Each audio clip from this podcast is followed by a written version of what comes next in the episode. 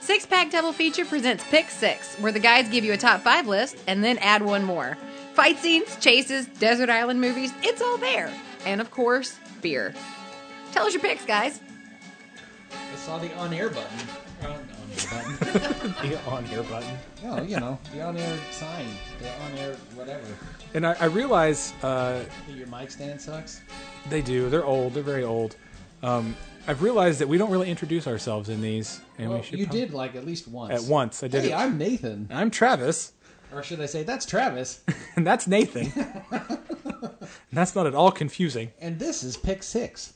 By- This, these are our little bonus episodes while we uh, work on our notes and work on our season two. Watching we decided season to two. come up with uh, a list of uh, six movies that we uh, like for this specific genre, This- and this one is going to be disaster movies. Mm-hmm. This one, this one was a bit. Uh, this one was a bit confusing for me because I didn't know if you meant movies about disasters. or if this movie is a complete disaster. Like, well, because I can list five Ed Wood movies right now that were complete disasters, and then I can list The Room, and that's a real quick. That's a quick list.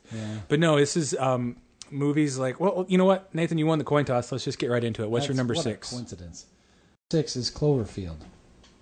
So it's that kind of disaster. Okay. Well, it's it's it, it's all encompassing, and Sure. I'll be honest with Sure. you. I had my five down before we decided on changing how we were going to sell this To to, six, six. yeah.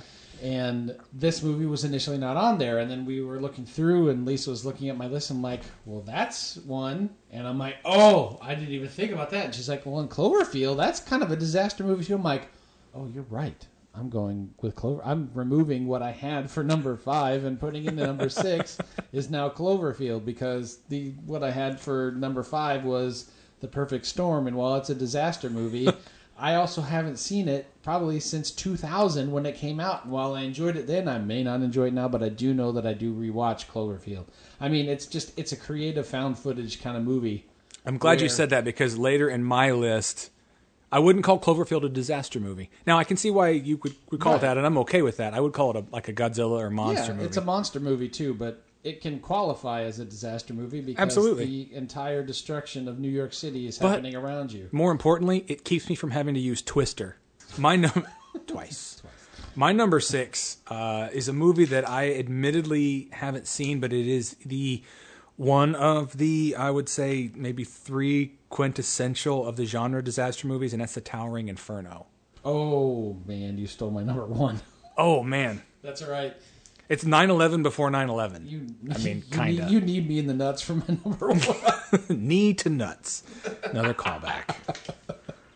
oh god. I mean, yeah, it's just, it's, it's, I've seen enough of it, you know, on like Sunday afternoon movies. It's the, it's the, and I don't, I don't like watching it. It's, it's uncomfortable. It's the, the claustrophobia of being Oh, my in, God. trapped in a Yeah. burning building. It's the most realistic that I you could imagine happening to you. Sure, 'Cause, sure. I mean, I mean th- this film is just so effective to like the honesty it conveys.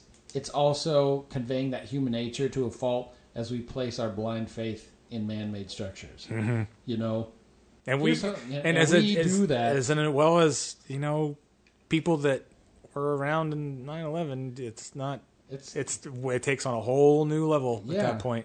I mean, I, look, I mean, I'm afraid of riding an elevator because it might get stuck. Doesn't even compare to the anxiety this film generates with being trapped on the 97th floor with both stairwells either destroyed, blocked, or engulfed in flames. The sprinkler systems isn't working, and what you perceive to be your only option is to jump to your death through a plate glass window. Just doesn't seem like an option you want to choose. It's almost not even a disaster movie. It's a horror movie. Yeah. And well, and it's got an amazing ensemble cast though. I mean, you got the badass Steve McQueen, like fire chief. You got Paul Newman, the engine, not engineer, the architect of the Mm-hmm. building. I mean, it's got just loads. Those of just those stars those in the old early school 70s. Yeah. those old school Oh. dude actors. Yeah. So It's just amazing. The, Towering Inferno. That's my number six. Your number five. Poseidon Adventure. You. Nope, I didn't use that one. Haha. I went with a different. I went a different way with And- that one. and So the old school original seventies. those that was the that was one of the that was one of the three in my trident. ironically enough, Well, I'll be honest with you. I'm glad they actually haven't remade the Towering Inferno, and there's probably a reason why they haven't done it now. yeah, Um, but the Poseidon Adventure, you know, before Hollywood could rely on CGI, I mean, they actually had to rely on building gigantic sets and doing those beautiful matte paintings to create depth, and it's just trying to escape the maze that is a capsized cruise liner. upside down. I yeah. mean, this and this is and this is the time when they actually killed off characters because it was an actual tragedy. you don't want Betty Lou to feel good when she leaves the theater. Yeah. You want Betty Lou to have seen a good movie. And how many people were on that cruise liner, and then how many leave at the end of that movie? I mean, it's probably been a good ten years since I've watched that movie, but I mean, there's a handful of people. The priest, who's played by Gene Hackman, even like sacrifices himself to get everybody else out. Maybe Ernest Borgnine makes it. I can't even remember. It's like five or seven people that make From the giant That's- cruise liner. Yeah, that's nuts. So that's my number five. Mine mine uh, plays into that, and it's Airport 77. I've never seen any of the airport movies. I've seen an, and again so I enough couldn't of them. list any of those. Enough of them to get a sense of it's well. That's what they based Airplane on. yeah, I know. You're That's trapped the on it. only You're- thing I have seen, and I didn't. I was gonna put that on. then you realize I I would have see. slapped you. I seriously. Well, and you know what? I was doing a search for a ton of disaster movies through Google, and believe it or not, more often than not, uh, airplane kept coming up. It's just that it's that everyone is afraid of flying. Well, not everyone's afraid of flying. Everyone a lot has. of it. Well, I mean, you're again, you're putting your faith in the man-made contraptions that are going up in And the then the air man operating twenty it. thousand feet. and th- it's just that scene when it comes crashing through the window, and you know they kind of make it, but a bit of a rough landing. Yeah. And that's my number five. Okay. So number four, the asteroid movie of all asteroid movies, not Armageddon. I actually picked Deep Impact. Deep Impact. Okay. Yeah, uh, I'm sorry. As a human race, we're always drawn to you know catastrophic events, and my biggest fascination with this disaster film was that it was released within weeks of Armageddon, but was significantly better. on That was the the Morgan Freeman one, correct? Yes. Yeah. It's on the sheer fact that it was much more realistic in its outcome, Yeah. and that's what made it so good. Now, I'll be honest with you. Again, I- this is another one where I haven't seen this movie. Twenty years. If it's not 20 years since I've seen it, it's been at least 15, Sure. you know, but We watched it in science club in high school. yeah. I believe Well, I, that and Sphere. I just, I, I No, kinda th- like it's that. always with those with They take those those realistic elements. those rather latter day than- Hollywood movies when they did the two the two big studios did the two Mars movies that summer, and they did the two Volcano movies. volcano movies, and they did the two asteroid movies. It's always it's almost always the lesser of the two, the less the one that doesn't have Bruce Willis in it is the better one. Yeah. Um, not that we dislike Bruce Willis, but Oh no, we love Bruce Willis here. but Six Pack Double Feature. The one that has nothing to do with uh, Him. Michael Bay. Yeah. Usually. There's Is Michael Bay involved in Armageddon? Michael Bay was the director of Armageddon. Oh, shit. Because that's my number two. We'll get to that in a minute. Before we get to my number two, my So- number four, What's your number four? move over Poseidon Adventure. Jim Cameron's got something to say. Uh, did you pick my number three? Titanic? Yeah. I went with Titanic. I'll I'll be honest with you though, man. I it's what they based the Poseidon Adventure on. well look, love story aside, I love watching the second half of that film. The destruction of that ship yeah. sinking. Oh, it's horribly tragic and incredibly fascinating. I don't know what it is. What is the what Was is what that- is yeah. Western society's fascination with that whole shipwreck? Yeah, I don't know. It's but it ah, but by God we're fascinated with it Mm-hmm. enough to make how many documentaries and movies and you know There's not a lot mu- of disaster movies, so this will be the shorter of the. Uh, or we haven't seen enough. It's one of the two. and that was your other- what number three? That was uh, that was my number three. So we now have checked off my one and three. so you've kicked me in the dick twice now, unintentionally. so what's your number three? My number three is Dante's Peak. I didn't pick either of the volcano movies. It's 'cause- well, 'cause why? here's- 'cause because there's- screw volcanoes. Well, they're stupid. If you're if you're scared of volcanoes, guess what? Don't live next to one. But if you happen to be next to one while it erupts, leave. be you want to be with Pierce Brosnan, Pierce and- Brosnan. and, and Linda Hamilton. and Linda Hamilton, and that's all I have to say about that. Um, which I I- remember. I'll be honest with you. I remember enjoying Dante's Peak when I first saw it, but it's been probably 20 years since I've seen it's it. been 20 and years I, since I saw it. I don't know if I would go back to it. So I mean, No, Oh, they're, disaster movies are stupid. They're really not, it's for the most part, natural Well, look, disaster movies. Disaster movies from 90s on, for the most part, are dumb. I mean, you don't see us listing The Day After Tomorrow, or you don't see us listing uh, The day after tomorrow should have been called. We got a new 2012 CGI or- plug-in for the or studio, and we're going to San test it out. Andreas. I mean, we're not listing ones that were released in the 2010s because why? They suck. because they all use CG The effects. 70 ones are great, though, man. They're they use usually better. practical effects, Uh-huh. and they use actors with practical effects, so the actors have something to react with. I'm not going to get on a. I'm not going to get on my soapbox about effects. All right. man. Well, I So have that one was- more clip that now I've been So it was chopped just- down Bring everybody up to speed. We're up to number two. well, okay, we're up to number two. And so my number two has a clip, and so we're gonna listen to it. you, okay.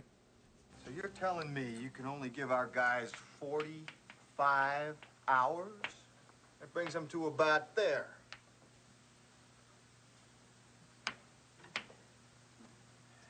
Gentlemen, that's not acceptable. We gotta talk about power here. Whoa, whoa, guys, power is everything. Power is everything. Without it, they don't talk to us, they don't correct their trajectory, they don't turn the heat shield around. I- We gotta turn everything off. Now. They're not gonna make it to reentry.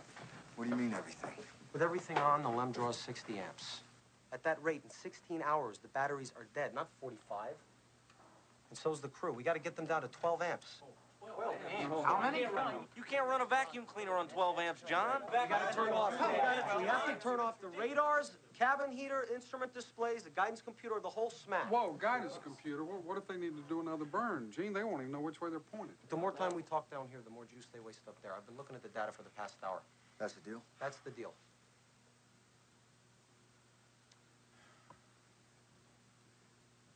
Okay, John. Minute we finish the burn, we'll power down the limb. All